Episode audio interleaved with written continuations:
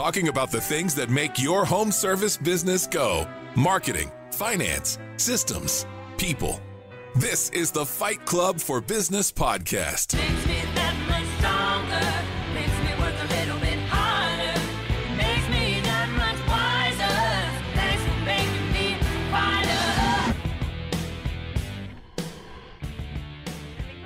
Welcome to Fight Club for Business, the show for home service business owners looking to improve their marketing, finances, systems, and culture. We're a team of uh, self employed industry experts, and this week we get to be joined by Rob Treppendahl. Thank you so much for joining us, Rob. Thanks for having me. Um, can you just kind of give our listeners a brief rundown of yourself, your background, and your business? Okay. I could do like the three minute or like the 12 minute. Or you can do somewhere in between. Let's try and go three. Okay. Three minutes. Okay.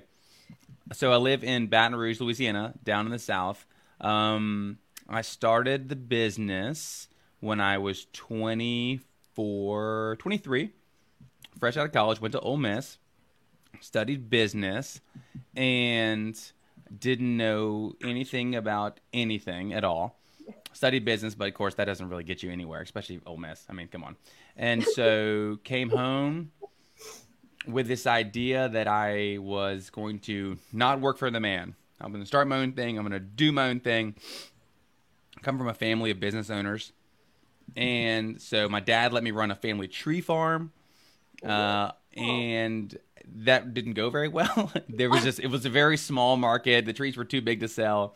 I eventually realized landscaping is the way to go. People were asking me, "Can you do this? Can you do that?" And I was like, "Oh yeah, sure." And so I dove into that just with no idea of what to do. But I started working for friends for free and just figuring it out and getting on YouTube and started building the business.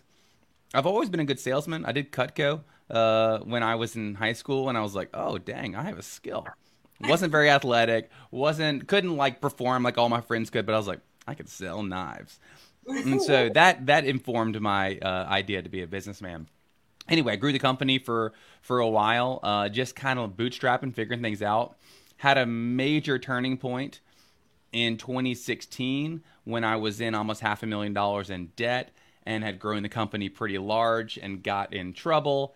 Went to a NASCAR race, Talladega, uh, met another landscaper there who changed my life. Told me this is how you need to do things. It changed everything in business, changed everything in my life. I implemented a lot of things that he said, um, and I was able to take my business from working 90 hours a week and majorly losing money, hundreds of thousands of dollars a year, to now got it down to probably you know two to four hours of work of essential work, and I'm about to move 700 miles away from my company. So that's the that's the shtick of it.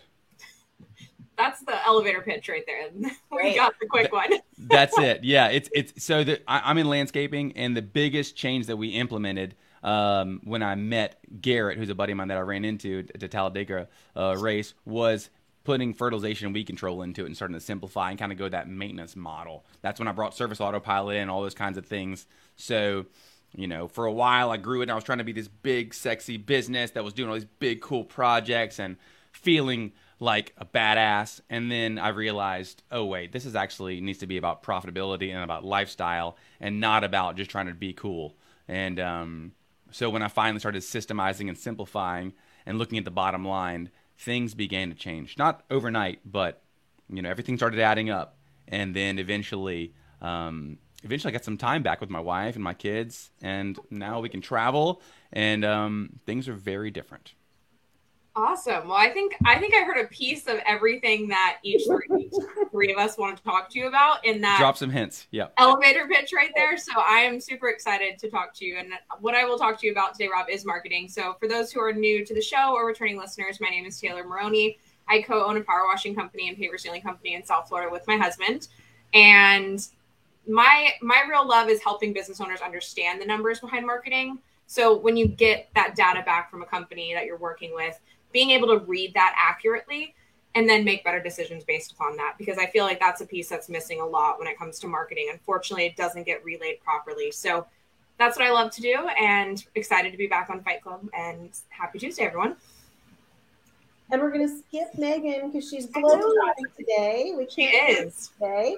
Um, so then we'll go right to me, Robin. I'm Michelle Myers, co-owner of Pink Collars. We put admins and office managers in your uh, home service business remotely. I'm also the proud owner of a flooring, a floor coatings company with my husband Doug, and thrilled to hear all the systems and pieces that you put in place to make yourself and the business go to the next level. So welcome to Fight Club. Thank you very much. And I am Martha Woodward. I owned a maid service for 13 years, and a lot of that I had to be remote because it was 100 miles away.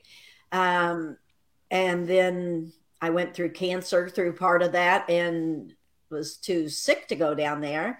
And uh, so I, I totally get the making it a lifestyle business and um, and I will also say, Rob, I got an MBA, and um, when I started my business, I knew nothing about business from that MBA. So I get you.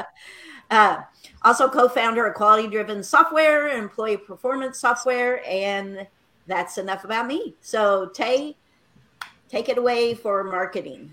You got it. Well, Rob, what I want to talk to you about is I know we briefly mentioned some um, new business ventures, which is going into a little bit of consulting.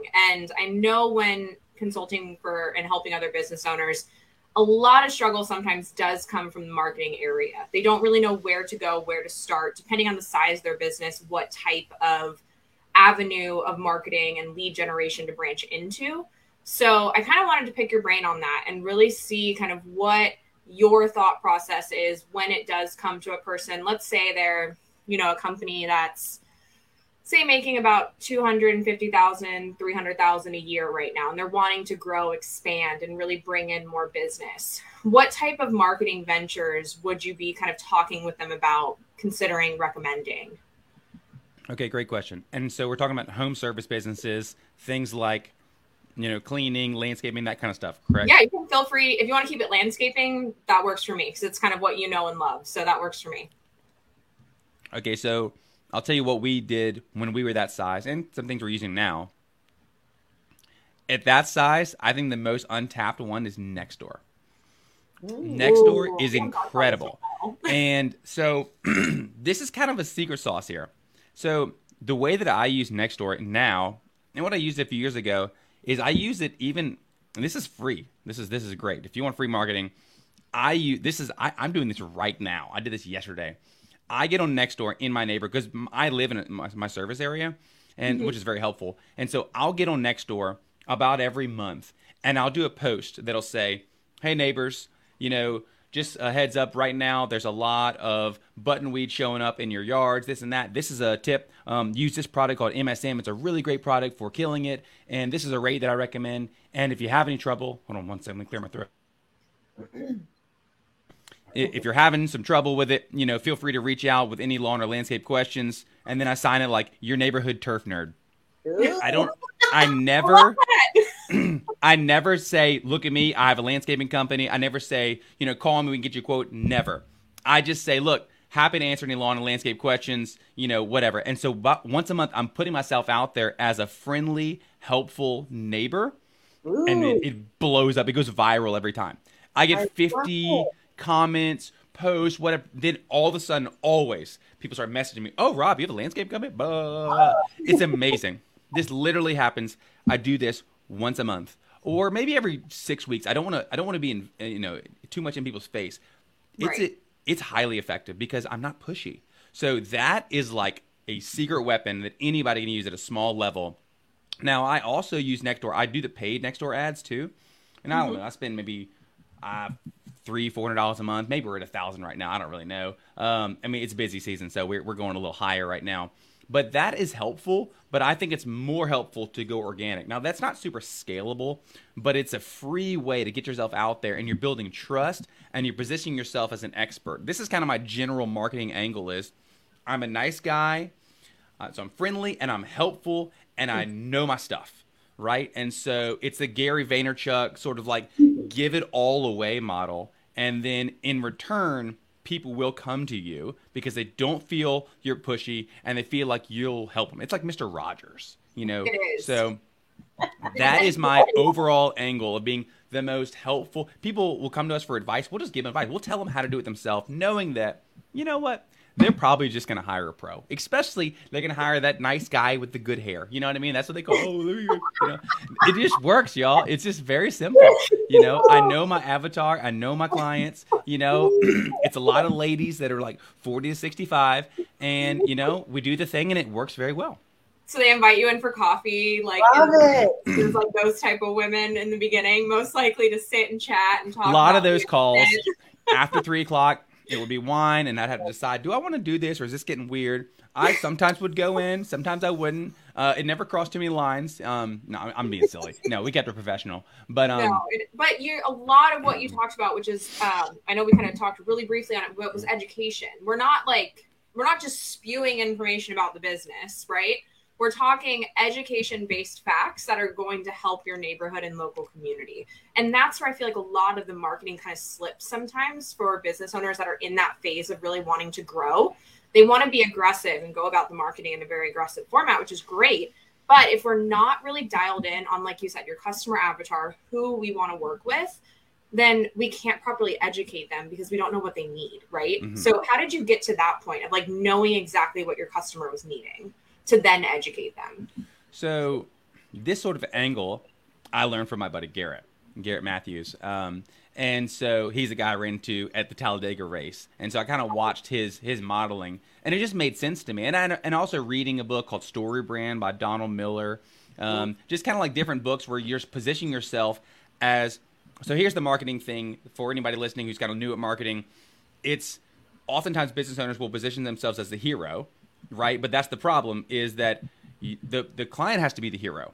And so understanding this idea that the whole goal is to make the client make Miss Jones this 55 year old lady whose husband is a business owner, whose kids are in college. We have to make her look good to her friends. That's the goal. Whereas uh, so many business owners are like, look at me, look at my business, look how big we are, look how cool we are, look at our trucks. It's like nobody cares about your trucks. What they care about is how they can feel good about themselves, how they can have uh, a better yard, how their front yard will look better when they have friends over for cocktails. If you can speak to that, hey Miss Jones, you, are you tired of having an embarrassing yard? Is weed and feed not working for you? Guess what? We have a solution for you. We can make it super easy. We can make it super simple, and it actually doesn't cost that much. And we can just click here, and we'll make your life easy. And so when we kind of started to understand that messaging, our marketing really started to work because we were speaking to problems they're having right now. And so dial, dialing that in. Now, the big thing that we use is Facebook. That's our gold. Um, and it's a little bit more complicated uh, to, you know, than than Nextdoor or other things like that. But that is probably 80% of our ad spend is Facebook, mainly videos. Same thing, DIY, 30 to 90 second videos, usually around 65 seconds hey, this is what's going on in your yard right now. Here, here's a tip of how to do it. If you need help, you know, uh, hit hit the get a quote button right now. So we that's Right. mainly the way that we're driving traffic to our to our uh, business. But uh, Nextdoor is kind of one way. We do Google AdWords. We do a few different things, but Facebook has been our bread and butter. Okay, I wanted to touch on Facebook, but before I do, Drew had a good question about how many different buyer personas or avatars, right? Which is what we were just talking about and what you were explaining. Would you kind of recommend when being intentional about it? Is it, you know, are you looking at like two or three? Are we looking at really just one persona? What, uh, when you got to that point, were you really landing on just that one when we were really going after, you know, Mrs. Jones and bringing her cocktail guest over? Yeah, I think I kind of stay. I mainly stay there. You know, I know that the vast majority of my clients. So, like on Facebook, I advertise to people who are 34 and up. Um, but I realize that probably 80% of my clients are probably 55 and up because there's just not that many people. I only advertise one service, which is fertilization and weed control. We do a lot of other stuff, but it's our gateway service. And I also know that a lot of people don't care or don't need that service. It's not an essential service it's about having a yard that looks better than other people's yards and weed control. And most young folks don't really care about that. They're too busy chasing their kids around and things like that. So I realized this is mainly an older crowd, and it's it's a wealthier crowd. Um, if if you're making you know thirty grand a year, you don't care about this service. But if you if you got a you know you got a five hundred thousand dollar house, you want to look better than your neighbor. And so like our tagline is green grass, dead weeds, jealous neighbors. So that's what we're trying. That's exactly what we're trying to provide for people. We're appealing to Great van. Yeah, we appeal to vanity. We appeal to pride. I mean, what we're trying to help people is to not be embarrassed about their yard. So to answer your question, we really our avatar is it's kind of one avatar. It's wealthier people who are homeowners who want to feel good about themselves when they pull into their driveway. That is who we're after. I love this. And I love that too. You're using your gateway service to get in, right? We're not talking about the mm-hmm. landscape services, right? That's not like what we're Right. using to attract these customers in. No, we're using the vanity aspect, as you said, which is really just like keeping your lawn green and making your neighbors jealous at the end of the day. That's like it. that's where we're starting. Then from there, oh, you want, you know, some flowers planted or you want to adjust the garden in front of your home like absolutely we can do that and we can really make them jealous at that point like this is Sure. like definition of keeping up with the joneses if i've ever heard it like that is exactly we are about keeping up with the Joneses. And yeah, we just promote that one service. Everything else, we know people are going to come on board for the other services, but with this is you know get the credit card, uh, proof of concept, show that we're good. We can get them a service. Uh, we can get them a quote very quickly. See, we can turn this quote around in five minutes. And so speed kills. We deliver the quote. Oh my gosh, you guys are amazing! You already had to come to my house. You measure with Google Earth, so we can get them a quote in five or ten minutes. Then they're blown away by that. And then there's automation emails that follow up that are telling them, oh, by the way, did you know we do this, we do that? And then all of a sudden we can take a client that would be maybe six hundred dollars a year for FERT, and then all of a sudden they're spending three or four thousand dollars a year because they sign up for other services. And so that's kind of our model. I'm just giving away all my secrets here. This is how we do it, and and, and it works pretty well. I'm not gonna lie. Last year we added 612 clients. It was nice. wow and those are maintenance clients or were they um So 404 of them were for lawn fertilization weed control. The other 208 were for various services. Also, here's the funny thing: we don't cut grass. Zero. We also don't install. We don't install grass. So we do fertilization, weed control. We do quarterly um, bed maintenance. We do projects.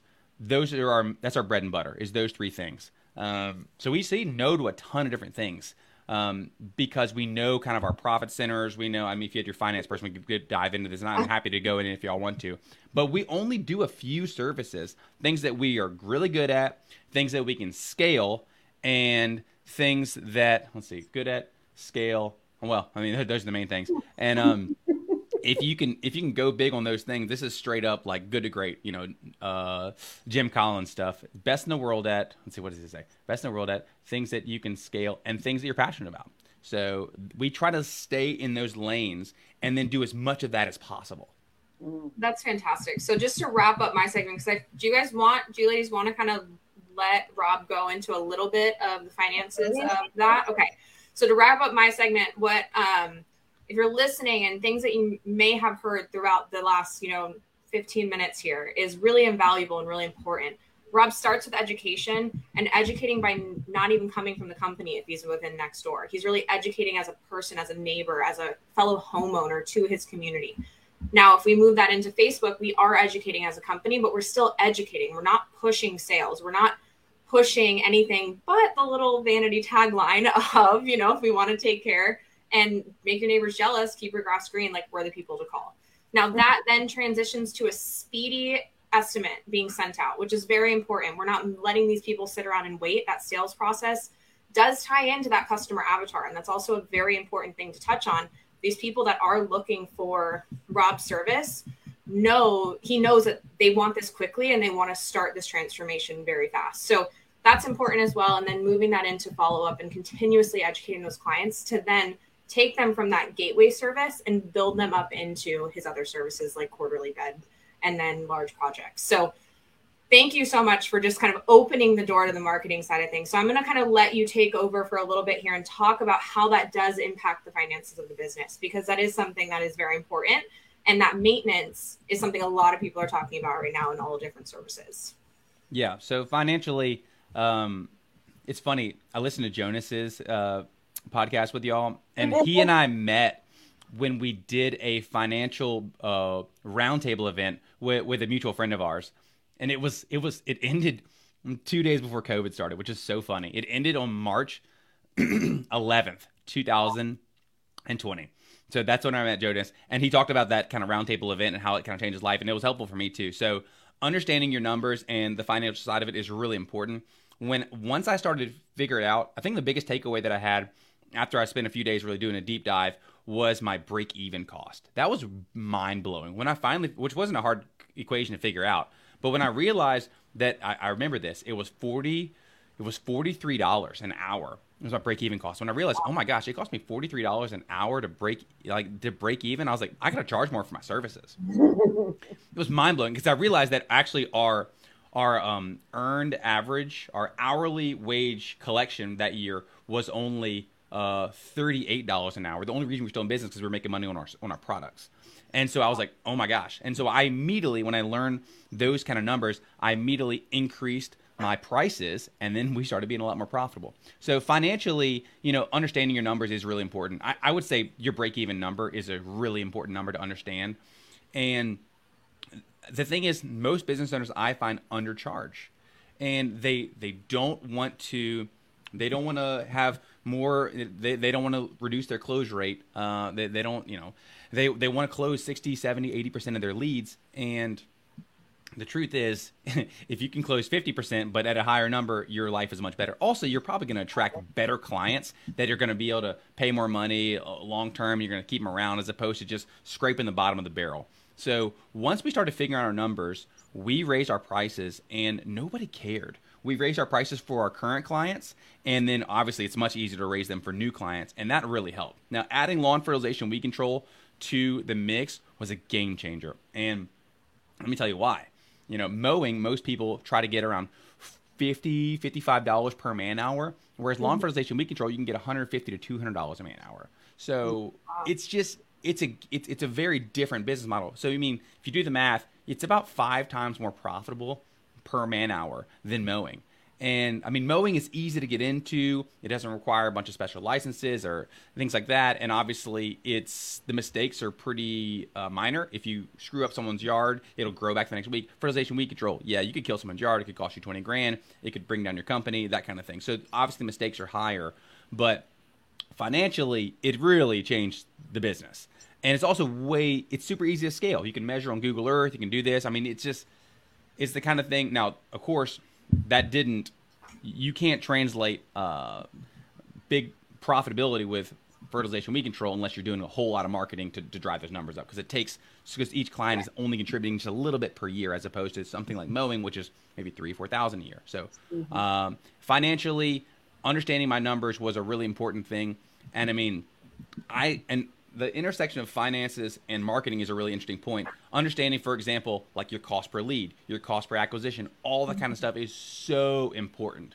And so for me, my role in the company now is I we have a full-time marketing person, but she's relatively new and so I'm kind of mentoring her as we try out new videos and we're, we're looking we'll run an ad uh, a facebook ad and i'll look okay how much did each lead cost how much um, did each client cost we're always looking at things like client acquisition cost client lead cl- cost conversion cost and we're we like to convert about 45% of our leads 45 to 50% because that tells us that we're kind of maximizing the profit we mm-hmm. can get per client. If we were at 60, 70, 80%, that means we're just not charging enough. So for me, mm-hmm. my advice to most business owners, if I'm putting it out there, is understand how much it costs for you to break even. And also and, and, and by all means make sure that you're factoring in some profitability for yourself. Somebody gave me some terrible advice when i first got started in business and they said okay this is how landscaping works. One third profit one third materials one third for labor. And, and i was like oh yeah i ran off that for several years. What about overhead? That's ridiculous. It wasn't even factored in. And so for so long i was trying to make 30% profit on my projects and thinking oh yeah i'm doing just fine when I wasn't. That didn't account, that didn't uh, account for paying myself at all. Didn't account for marketing budget. Didn't account for gas. Didn't account for insurance. Any of that stuff. And so, shoot, now for our projects, we try to get sixty-five to seventy percent gross profit, and which sounds like highway robbery to some people. However, we're delivering a great service. People are very, very happy, and that margin allows me to be able to hire amazing people. It's giving me the freedom to be able to move 700 miles away, and you know, there, there's money, there's money in the in the kitty jar to do lots of great things. To have invest in great people, to do great bonuses, to do all those kinds of things. And so having that margin doesn't happen unless you're priced correctly.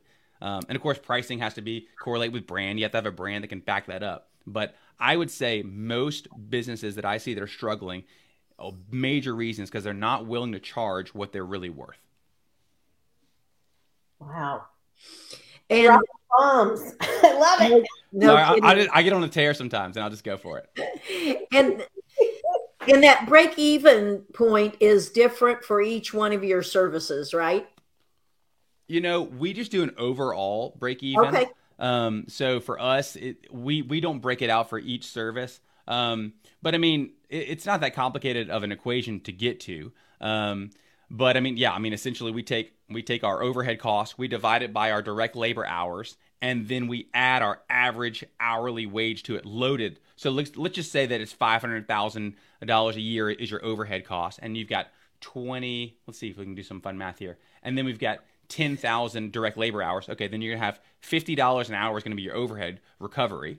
And then you're to add $18. Let's just say your average direct labor is $18 an hour. Um, then I'll add, you know, let's just say 10% of that to cover a few taxes. And so then you're at, I know we're getting kind of granular here, but you're at like, let's just round up to 20 bucks. So you'd add $50 plus $18 an hour to add the $2 for the taxes. So now you're at $70 is your break even cost. So that means if you are charging less than $70 per hour or collecting less than $70 per hour on a service, you're actually losing money, which is crazy when you start learning that. And a lot of companies, you know, obviously the bigger you are, the more overhead you're going to have, but understanding that number and learning it, and a lot of people's number is going to be in between 30 and $45 an hour. But I mean, let's just say, let's just say your break even number is $45. And forgive me if I'm losing some people in here, but $45 an hour, let's just say that's your break even cost. And you're out there mowing yards and you're trying to make $50 uh, a man hour on that. Okay, that's cool. It sounds like you're going to make $5 profit, but you're not because there's going to be a lot of time that your guys are out there where you're not actually building for their time. And so, most likely, if your break even's 45 and you're collecting $50 a, a man hour, well, there's all that drive time. Your actually business is going to be losing money every single year. And so understanding those numbers is so critical. And for so long, I chased top line revenue, and that got me in big, big trouble. I mean, I grew from in one year we went from 600,000 to 1.5 million, and that was the first year I lost money. First year, three years were break even. Then I lost 67 grand that year that I went to 1.5 million. I thought I was the king of the world. I went, my wife and I went and bought a house, put down a huge down payment, bought a truck. I was like, yeah, I'm a millionaire. I, I was more broke than I ever had been. And so, but I didn't know that. And I thought that I was so cool. And so uh, it's so stupid. People chasing this top line revenue thing. And when I finally realized it's about profitability, things really began to change. Uh, but it was a very painful lesson. Um, and we can dive into that if you want to. If Megan were here, she would be saying, Yay, because she hates when people talk, you know, their vanity number, their top line revenue dumb. number, because dumb. she's like, it means nothing. It's Nothing. worthless. It's Yeah. worthless. Yeah, that's cool. Sorry, Michelle, I interrupted. Good. I love it. No, it's good. No, I had nothing. Go ahead. Um, well, do you want to talk about systems? I do. I want to ask you, Rob, a couple questions about systems because I think that your mindset shift was clearly where everything started to turn around, right? Mhm, so you mhm. changed your mindset. And pulling out some of the things that you did before, like the maintenance of lawns or the cutting of lawns, saying goodbye to those things, tell me why or how you were able to get your team to say, oh, it's okay, we actually don't do this anymore. Um, because I think that's also a mindset shift for your whole company. How did you deliver that message, cast the vision to your team, and make them kind of come along with you in this massive shift in your business? How'd that happen? Okay, it's a good question. So when this shift happened, I didn't have a leadership team, and and I'm going to use a lot of terminology from Traction. So I know y'all, y'all, y'all, y'all are fans. So when I made this change, which was in 2016, beginning 2017, it was just me and one person in the office and a bunch of workers. I didn't have anybody helping me make decisions. Didn't really have management in place. It was just like Rob and and a bunch of you know one chief and a bunch of Indians, if you will, or whatever. Man, it's a terrible analogy, but I didn't have anybody helping me to really run this business very well. And so I didn't really have to consult anybody. I was just kind of like, this is what we're doing. Um, I fired a lot of people. I got rid. Of, so my first big change was no more commercial bid work. I was doing like hospitals, big installs, and stuff like that. And when I finally realized, oh wow, the revenue is massive, but the profit is almost zero. Yeah. at least for me and my system, um, I had to cut that. So I called a bunch of people. I called a bunch of contractors that I'd won bit jobs for. I said, "We can't do this anymore. Sorry, sorry, sorry, sorry, sorry. A lot of sorries." Really? And it was like, and it was like, I mean, and I sold all my fancy trucks. Fancy trucks, uh, I can go down. The, I think that's a big problem. People have these big fancy wrap trucks, and then the owners drive these ninety thousand dollar Raptors, and it's so stupid, guys. Go get an old beater. The the fancy trucks you can get to eventually, but you don't need fancy trucks. That's how you get into debt. That's a whole different thing. Anyway, so what I'll say, systems wise, what I did, so I realized the big commercial bid work was not for me, and that we need to start simple and go with fertilization, weed control, and simple. And I also grew mowing at first because that was something that was a helpful recurring revenue kind of thing. So systems wise, I what we put in place first thing we got some great CRM. We use Service Autopilot, so that was really helpful. Before that, it was like you know some like spreadsheet on Excel or something dumb like that. So bringing in a CRM was the first system that was. I mean, uh, bring Service Autopilot was really helpful. We had an actual software that was designed for you know landscape company. so that was really helpful. And bringing that into place was really good. And then the next really important system was Traction. Reading that book, I cannot recommend it more highly. Uh, we started self-implementing, and I eventually was like, "Oh my gosh, I need a leadership team. I don't need just need a, a bunch of dummies, a bunch of yes people. I need people who are smart, who will challenge me, who we can make decisions together." So I started looking for the best people I could find in my company, and that I that's kind of Martha's thing, but so we won't get into too much into people. But so so we started. I, I found some great people, and then we started sitting down and having a weekly meeting, which Traction recommends. Our scorecard meeting. We started looking at some numbers. We had a little spreadsheet that had okay, the, how much revenue did we do this week? Okay, what's our close rate? Uh, how much revenue did this crew do? Did that crew do? And that was really mind blowing because really quickly you start seeing, oh wow, this crew over here is underperforming. Oh wow, these guys. Okay, these three, these two mowing crews. We're still doing mowing here. These two mowing crews are doing, you know, an average of eight hundred dollars a day. These guys are doing five hundred fifty. What's going on? Oh wow, we're actually breaking even with those guys, if that. And so, starting to like put those systems in place where we could see and just smoke out problems really quickly was so helpful. Because before that, it's just like, oh, how much money's in the bank account? I'm like, you can't run your business like that. You have to know exactly where the problems are. So we put systems in place, and then it was like, oh wow, and we quickly realized, oh wow, mowing sucks. Let's stop doing it because we're once again we had that break even number. It was like forty three dollars, and the mowing we were making like forty four dollars an hour, and I was like, oh wow, on a good day we're making fifty cents, and so um, we just said, okay, mowing's got to go. So we sold the mowing clients, and it was like, oh snap, that's going to be a big hole in our revenue. What are we going to do? Oh well, we're going to have to get more fertilization. We're going to have to do more of this. We're going to have to turn the dial up to marketing. Where do you get your money for marketing? Well, you're just going to have to hope that it works because we got to fill that hole in. Yeah. And so we we just started saying no to the kind of things that we knew we couldn't make big money on, and then we started charging more for services that we knew we were really good at. And so we increased our rates for for projects because we said we're darn good at projects, but we suck at mowing. Get rid of projects and, and get rid of mowing and grow the projects. So it's a lot of like dial turning, right? When your mm, systems are in place, you can know exactly what's winning and what's losing. Because so many businesses, you're just kind of running this on how it feels and this and that, and that's BS. I'm a very emotional person, and I know that I don't want to run my business off of emotion. So I run everything on a spreadsheet. I mean, it's like ridiculous. Numbers, numbers, numbers inform everything. And so when it comes to systems, my advice for anybody is read that book Traction. I mean, if you've got at least a couple employees, read that book. It's fantastic. I know y'all all follow it. The systems ideas in there, and if you follow one thing, it's just that weekly scorecard meeting. Figure out your your weekly metrics. Look at them every week, and you know if you could track it, then you can improve it. So that's my big thing for systems. Uh, would be traction just has so much to it. A good CRM, and then following everything that that book recommends. Um, you can ask me any questions you got. I just went on a tear. No, it's okay. Uh, would you consider yourself the um the visionary? A hundred percent. Greater. I am not an integrator. I am terrible at that. I have a great integrator. Her name is Callie. She's sitting about 40 feet from me uh, on the other side of that wall. Um, I am all over the place. I'm an Enneagram 3. I'm very fast moving. I'm Kolbe, quick start. I am like 100% all the time, which means that uh, sometimes I'm not good at the details. Um, but I'm, I'm good at tall, cl- climbing to the tallest tree and saying we're going that way. Yeah. And so I'm the visionary. I'm the one that comes up with all the ideas. And then a lot of the time my team says, that's a terrible idea. That's a terrible idea. Oh, Rob, that's a good one. Let's go for that. And so I get people fired up and then we execute on the ideas that are really effective. Uh, but yeah, visionary, 100%. That is me. I would be a terrible, terrible integrator. But I I was. The thing is, I was an integrator for a long time because I just had to wear all the hats. And that's why the business struggled so much. Uh, once, once I figured out where I needed to be, I, and it's humbling surrounding yourself with people that are smarter than you or better than you in certain areas. And there's the people side, and we'll get to that, Martha. But I mean, once I realized, Rob, you suck at this. Okay, bring in some people who are good at that, and let and let them stay in their lane and don't get in their way. Um, and so that was a humbling thing that a lot of business owners don't want to do is bring in great people who are better than them at certain things.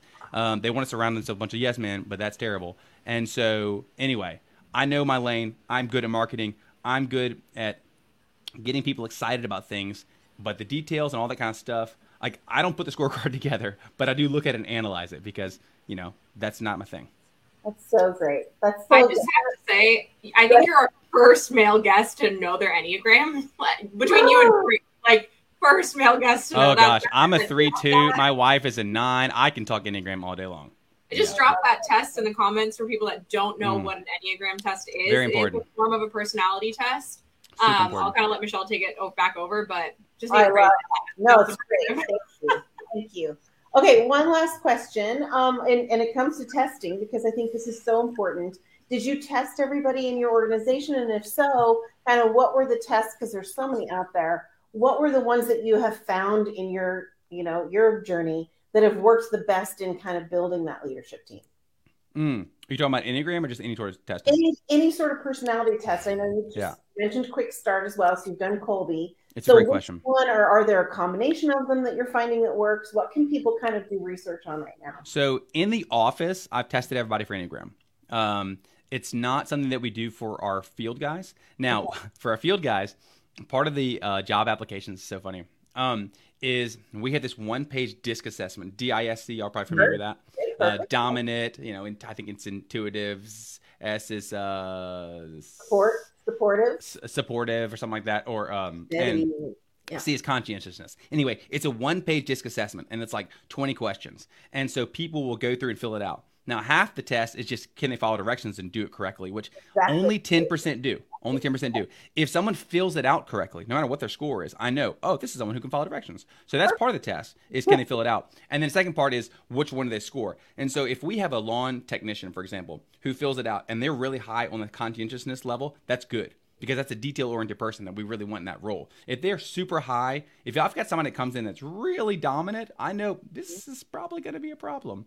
Um, so that the, the one page disc assessment, which I got from my friends over at uh, Dale Carnegie from doing some Dale Carnegie training, that's a pretty helpful little page um, that I can send to you guys if you want, or you know we can drop in the links, but that little one page assessment is something that we do put in our job application. Like I said, most people don't even fill it out correctly, so it doesn't work out. But the ones who do, um, that is a helpful assessment. I do, but in the office, everybody, Enneagram is something that we test. And it's not, not like there's a good or bad one, it's just good to know where people are. Um, so that's a really, I don't know, those are the only two tests that we really use. Um, Well, we Yeah. jumped all over the people segment, so now it's the perfect time to hand you off to Martha. To yeah, you. y'all. I'll just get rolling. If you start me up, I'll just get going. I love it, Rob. Thank man and it it's like i've thought oh i want to talk about that oh i want to talk about that so i don't know um you know the testing i will say i've been working with a guy uh, from perception predict and they're building basically a, a service technician prediction type test. But it's more about it- truly it's more about does that employee give a shit? Or you know that's really it's not a personality thing. But i will say this you should be using some kind of test Yeah. to when you're making those determinations on who you're going to hire as like the last filter because um it otherwise it's just kind of a shooting an arrow at the dartboard you know you need more information And I will tell a funny story from yesterday. I was doing a demo on quality driven, showing him some of the disciplinary stuff, and he go he stopped me and he goes, "N- just no, you know, he basically said we're wasting time because he goes, I'm not firing anybody. I don't care what they do, I'm not firing them because I need people. And I thought, okay, all right. But wouldn't you say, Rob, that's what keeps you in that rabbit hole where you can't grow if mm-hmm. you just keep that kind of mindset? And that, I hate to say that, but not going to eliminate the problems. No, it's a limiting mindset, it'll just keep them there forever. Yeah. Yep. Yep. Um, so what I really thought that I wanted to talk to you about is we could go so many directions, but let's talk about kind of the thought behind your your podcast and your how you built a lifestyle business and like when did that switch because you're in a very enviable position that so many people would like to get there but they haven't been able to they haven't been able to make that switch in Mhm. their mindset Okay, so I, I I can I can take you there. Um, I'll tell you a couple things that kind of teed it up. Number one is I remember going to a Service Autopilot convention. It was like the first one that I went to. It was probably in 2017, and there was a speaker that went up there. I don't remember who it was, and he said, "Look, you can build a business to sell, or you can build a lifestyle business."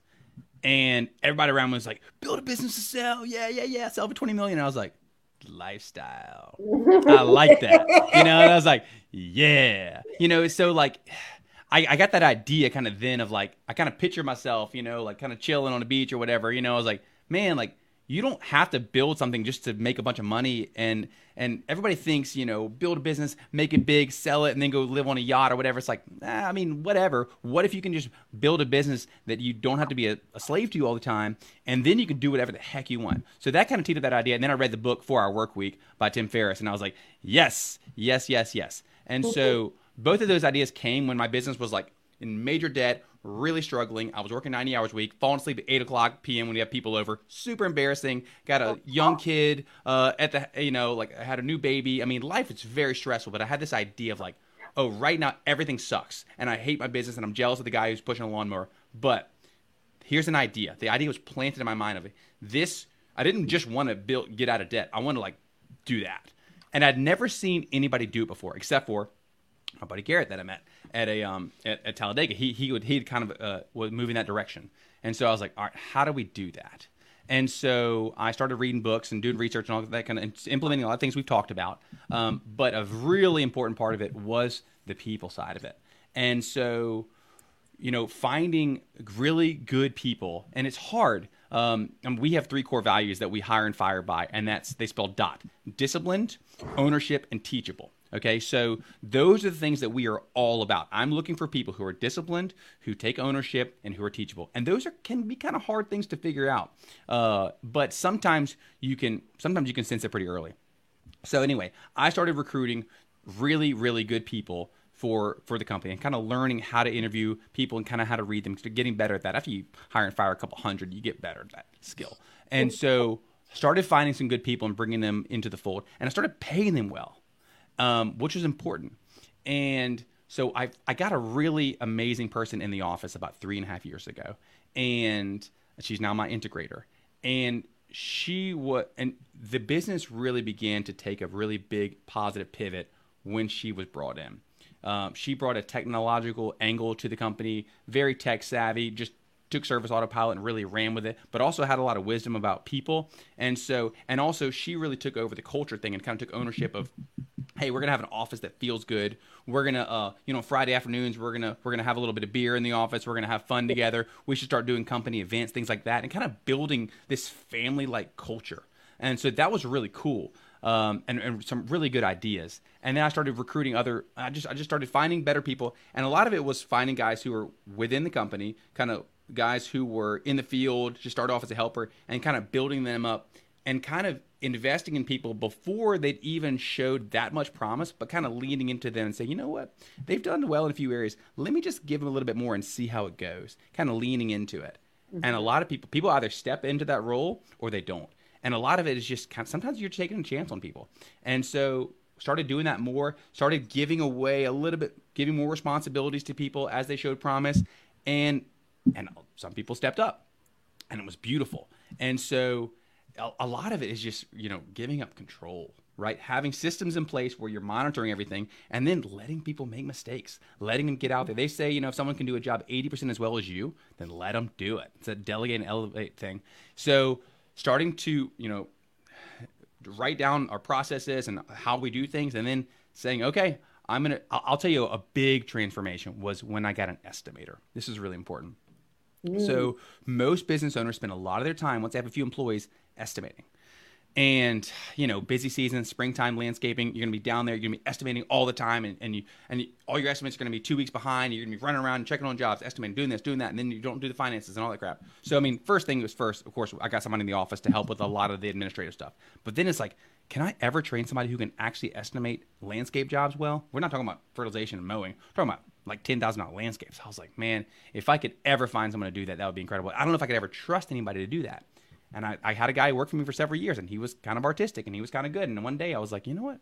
Maybe I could teach you how to estimate. And as I brought him on to a few jobs, and he did a good job at estimating. And some of them at first weren't that profitable, and I had to go back and kind of tweak it. But eventually, it was good, and now he's way better than I am. And so a lot, so much of it is that trust factor of like, okay, I'm gonna find somebody, I'm gonna trust them. I'm naturally an optimist, right? So I naturally give people the benefit of the doubt. Jim Collins says, you know, may your first bid be trust. And so I open that bid with trust. And sometimes you get screwed when you do that, but you're going to live a very crappy life if you don't if you don't trust people on the front end and allow them a chance to shine. And so I I gave this guy a chance to shine and he stepped into it and he did well and I and I coached him and and eventually he became an incredible estimator. And now he that's his job full time. All he does is estimate and design. And so and I haven't done an estimate in years. And so a lot of it is just that idea of like I'm going to find a person I'm going to lean into them. I'm going to trust them and then I'm going to back them up and coach them through it. And so that's my main job besides helping with the marketing is, you know, coaching my leadership team. It's six people uh, besides me in the office and I'm not I'm not involved at all in any daily operations, but my job is making sure that those six people know exactly what they're supposed to do, and I kind of coach them along the way. I do what's called MBWA, management by walking around. Kind of walk around, pop into their office, talk for five minutes. How's it? And half of it's personal. How's things going in your personal life? What's going on with you? You know, understanding and kind of feeling like like letting them know that you care, but also having making sure that they know what do you expect, and then helping them to consistently helping them win kind of this, this leadership from the bottom, this supportive leadership. Um, so I don't know. Uh, you can you can ask a question. I'm just kind of I just go on these rants. it's good. Oh, I love it. Um, so you hit on something that I want to go into further. So you talked about letting people make mistakes, mm-hmm. and what I see a lot of people do is when they, you know, first off it's really, really, really painful for most of us to give up that control and, you know, trust other people. But what happens is when somebody finally does that and then a person makes a mistake as they're going to, they just rein it back in because they made a mistake and they rein it back in. And for you all listening, if you have that problem, know that you got to take, you know, you got to be able to step back out and know that you make mistakes as well. And you didn't quit operating because you made a mistake. So you really have to take that mindset with whoever that you're you're passing that to and did they learn from it uh, mm-hmm. you know that's a that's the big thing and the other thing that I want to say that you you talked about like um I don't know where it is, but your core values, the discipline, ownership, and are they teachable? Mm-hmm. I did something very similar in training. So I was hardcore in training. and I, you know, we were strict, strict, strict, and that's really not my personality. I'm a pretty laid back person, but in training, strict, strict, strict. And I had a, a version of what you have for your discipline ownership teachable. And I tried to weed those things out during training. Are these are they these things? hmm And then and like over 50% didn't get through training because we still made mistakes in the hiring, but we weeded out a good 50% in training. And then those that made it through, now is when I'm starting to hand over some of the trust and let's, you know, let's educate and build. Um, so I, those are really good things that you, you talked about so many old nuggets that I wanted to circle back to make sure people heard those things. Um, so are you you're moving 700 miles away, Rob? Is it I know you're an adventurer, so is it Colorado or are you sharing? it's Greenville, South Carolina, which you would Oh, think is actually closer than that, but it is. It, it's yeah, I think it's around. It's like 704 miles. Yeah. So um, I'll kind of get to the lifestyle thing and how how this happened. yeah. My, so Tim Ferriss in Four Hour Work Week gives these ideas called mini retirements. So he says, don't wait till you're 65 or 70 years old when your body's falling apart to do big trips and do fun things. Do it when you're young. Figure out a way to do it. Take off for a month or two when you're young and go really live a life. You know, they say it takes eight days for your body to really relax on a vacation, and most people only go for seven. So, like, you got to go for longer than that. And so, my wife and I were like, heck yeah, let's do that. So, first time we went was 2021. It was February and we went to Hawaii. And so I um have been writing a memoir. So funny. Started writing a memoir at 32, which is just hilarious. I read uh, Matthew McConaughey's book Green Lights. I was like, I'm gonna do that. And so and I and I had a lot of time on my hands. You know, it's funny. 32 young kids, business owner was like, Hey, I got time. You know. And so my wife's like, Hey, let's go to Hawaii. She loves Hawaii. You know, who doesn't? And she's like, You can start writing your book. And I was like, Oh, perfect. So we went to Hawaii. It was a last minute trip. We booked it like in maybe a month ahead of time. It was in February of 2021, kind of COVID stuff. So a lot of things were kind of affordable, really cheap plane tickets. We go to Hawaii for the month of February, peak whale season, unbelievable. And we leave and we come back and like the company was flawless. Like they hired a few people, fired a few people, gave some people some raises. We made money, and I only worked a few hours a week. I just sat in on that call uh, on Wednesdays at two thirty, and I was like, oh wow, the company can survive a month without me. This is really cool. And so it was a really cool proof of concept. And then uh, last year we went to California, Santa Cruz, and in the month of August, which sucks in Louisiana, but in California, it's great. August is really nice. so learn how to surf. I mean, did some amazing things. Yosemite, all the good stuff. We were an hour from Big Sur. Came back, and this time, instead of like, oh man, that was such a good trip, it was like, oh man, I can't live in Louisiana anymore. I'm ruined. And so we came back and we were like, we can no longer. We had such a great month doing so many cool things. And once again, didn't have to work very much. So it was like a, a sign of like, yes, the company can survive well without Rob in the office every day. And number two, we need more adventure in our lives. And so we are like, ah, damn it, Louisiana's ruined. We can't live here anymore. And so, I mean, I bought a paddleboard. I was like, we're not going to paddleboard here, you know? And so we we started researching where's somewhere else, and we were like, okay, California's so far away and so expensive. What's the closest thing to California? The Carol is is the Carolinas. And so we somebody said Greenville. We went to Greenville. We were there for three days. We were like, okay, this is it. And so we bought a house two months later. Um, bought a I'm house. Envisioning you like paddleboarding in the bayou right now. like, It's it's okay. It's just it's not as pretty and it's, there's a lot of gators. So we went to visit Greenville in uh and we got back from on August 31st. We got back from California. October end of October we went to Greenville four days. We made an offer on a house within three weeks, and we bought it in December. We bought a house downtown. We still we're gonna keep the house here and keep the business here. We're gonna Airbnb our house out, but we're moving. Adventure, trout fishing, all that stuff. We've already recruited several friends. They're they're already moving there too. Uh, and uh, I'm actually helping a, one of my friends actually is quitting his job in Florida. Um, I'm going to be consulting with him to help him buy a fertilization company um, down here in Louisiana, which he will run remotely, and he's going to move to Greenville too. Uh, so but yeah, so we're moving. Um, I told my leadership team uh, about four months ago. They're like, they they were complimented by it. They were like, "Oh, you trust us that much?" Um, and so I um, that's the plan. So yeah, moving moving to Greenville for more adventure. I'm not planning on starting a landscaping company there. I'm not planning on like growing. The thing is, here, here's my angle. I'm not trying to grow an empire. I'm not trying to be a gazillionaire. I want to have time to do what I want to do, which is hang out with my kids and take them on adventures. I like fly fishing. I like traveling. I like cycling. I like hiking. I like that kind of stuff. I don't ever work on Fridays. I work a little bit during the week. And, you know, my life is pretty low stress these days because I built a, a put a, a company together with great systems and great people. And so that gives us the freedom to do whatever the heck we want.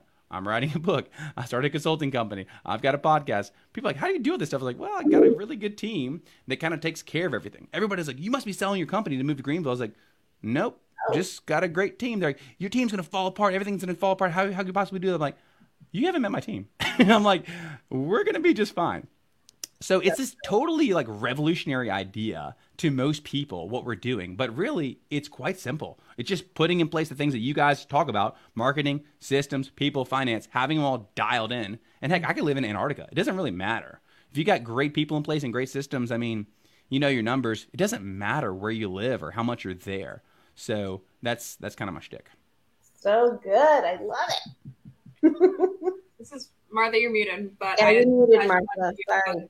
That's Oh such- yeah, I muted because I thought I was going to sneeze. That's why I Oh. went off camera for a minute.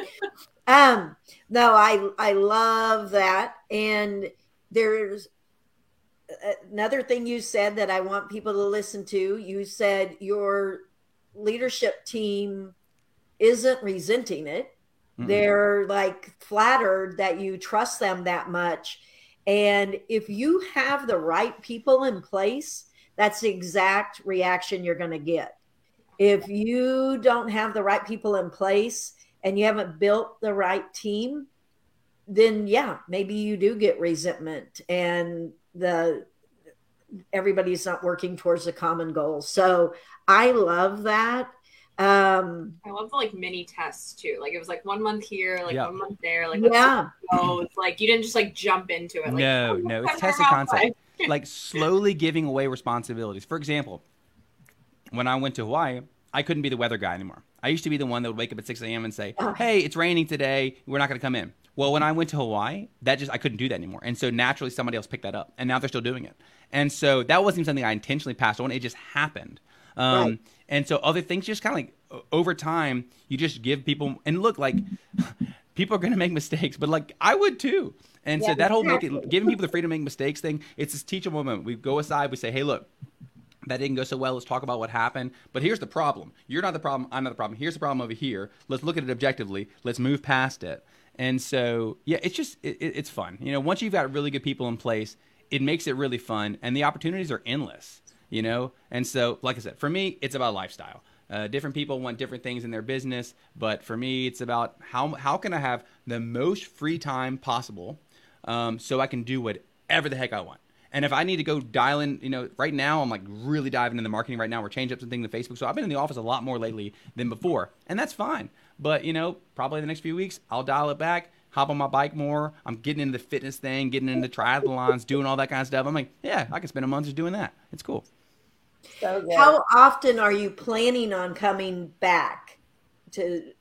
In between every six and eight weeks Okay, for probably three or four days. That's the plan. yeah, yeah, Mhm. yeah. That's Well, great. that's. So, um, okay, we'll end. But I do want to say before we got on air, I was giving Rob a hard time about why he's an hour from the con- my conference and he's not coming, and he's sending uh, Stephanie. And you had a really good answer is because you empower the people who work for you and build them up. And I love that. And so many people are afraid to send their you know someone from their management team because they might leave them they might learn something and then leave them and it's again always crazy to me i'm like oh man i'd hate to have a team that you think you know is ready to leave tomorrow as far as uh, obviously you haven't created a place they want to stay. hmm So it- Well, I'm sure you've heard that quote that says, um, you know, what if I put so much training energy into my people and they leave? And the response is, what if you don't and they stay? yeah, It's like, okay, I, I want my people to succeed and thrive. And if that means they need to leave here and start their own business, that's fine. I'll support that. You Right. know, but uh, hopefully, while they're here for three, four, five, ten years, hopefully this is an amazing place that they love and they can become the best version of themselves. And I, I hope they're here for a long time. But if it's not best for their personal growth for them to be here, I want them to go yeah. you know and so i want them to feel that i care about their future and i know that if they feel that and and that they really believe that then they'll stick around as long as they need to so it's, right. I it's a risk but I'm, I'm fine with it you know All right. Well, it's homework time. And Kay, I'll let you explain the homework. Cool. Awesome. So thank you so much, Rob, for just really opening up and sharing with our audience in all areas that we talk about from marketing, systems, finances, and culture. Um, what we're going to do right now is we are going to get go ahead and assign homework. So this is what makes our podcast different. We do want you to be able to execute and put into action what you heard Rob talk about today. So we ask you to just choose one of the three to four pieces of homework that are about to be given to you so that we were being very laser focused on what's going to move the needle forward in our business and what we can put into action ASAP this week. So marketing homework we talked about a lot. Like we talked about customer avatars, we talked about how Rob's using Nextdoor personally to really influence and bring in um, education to his local area without being pitchy and salesy. We talked about Facebook, but one of the things that I don't think I've ever assigned before is really narrowing and focusing on what your service is that is your like initial service that brings in customers and clients. So what service do you own or do you have in your business at this point that you are marketing to start to bring in clients to then start upselling, right? So for us, it would be in a power washing example, it might be a roof cleaning. We for us, roof cleaning is very popular in South Florida. That's what we push. That's our heavy push to bring in new clients. But every time we bring in roof cleaning and one of my sales technicians goes out to talk to a client, they talk about their pavers. They ask them how their pavers are, how they look, have they been sealed before? Is there anything that we can do to help them with that? So our initial service to bring in a client is roof cleaning, but the amount of upsells that we've gotten into paver sealing because of that initial client is twofold. So that's what I want you to focus on this week is really look at your marketing from an aspect of am I just throwing everything in the kitchen sink out to the world and saying these are all my services and this is what I need you to focus on or are we really narrowed in and knowing exactly what services to market to our ideal customer? Beautiful. And I will go next because we don't have Megan here. So your systems homework is to check out Traction. I'm going to put the link to Traction's EOS Worldwide Library. So I would encourage you to buy a book and just get started and look at it as a system in your business. It has changed pink collars a thousand percent. So I can tell you personally how great it's been for our company. Um, so please ping me if you have any questions. I had somebody sit in on a level 10 meeting last week. It was hilarious. So I do have visitors come in if you want to know more. Um, and so that's that's my homework for systems is check out traction. And the link is in our private group on Facebook. Nice.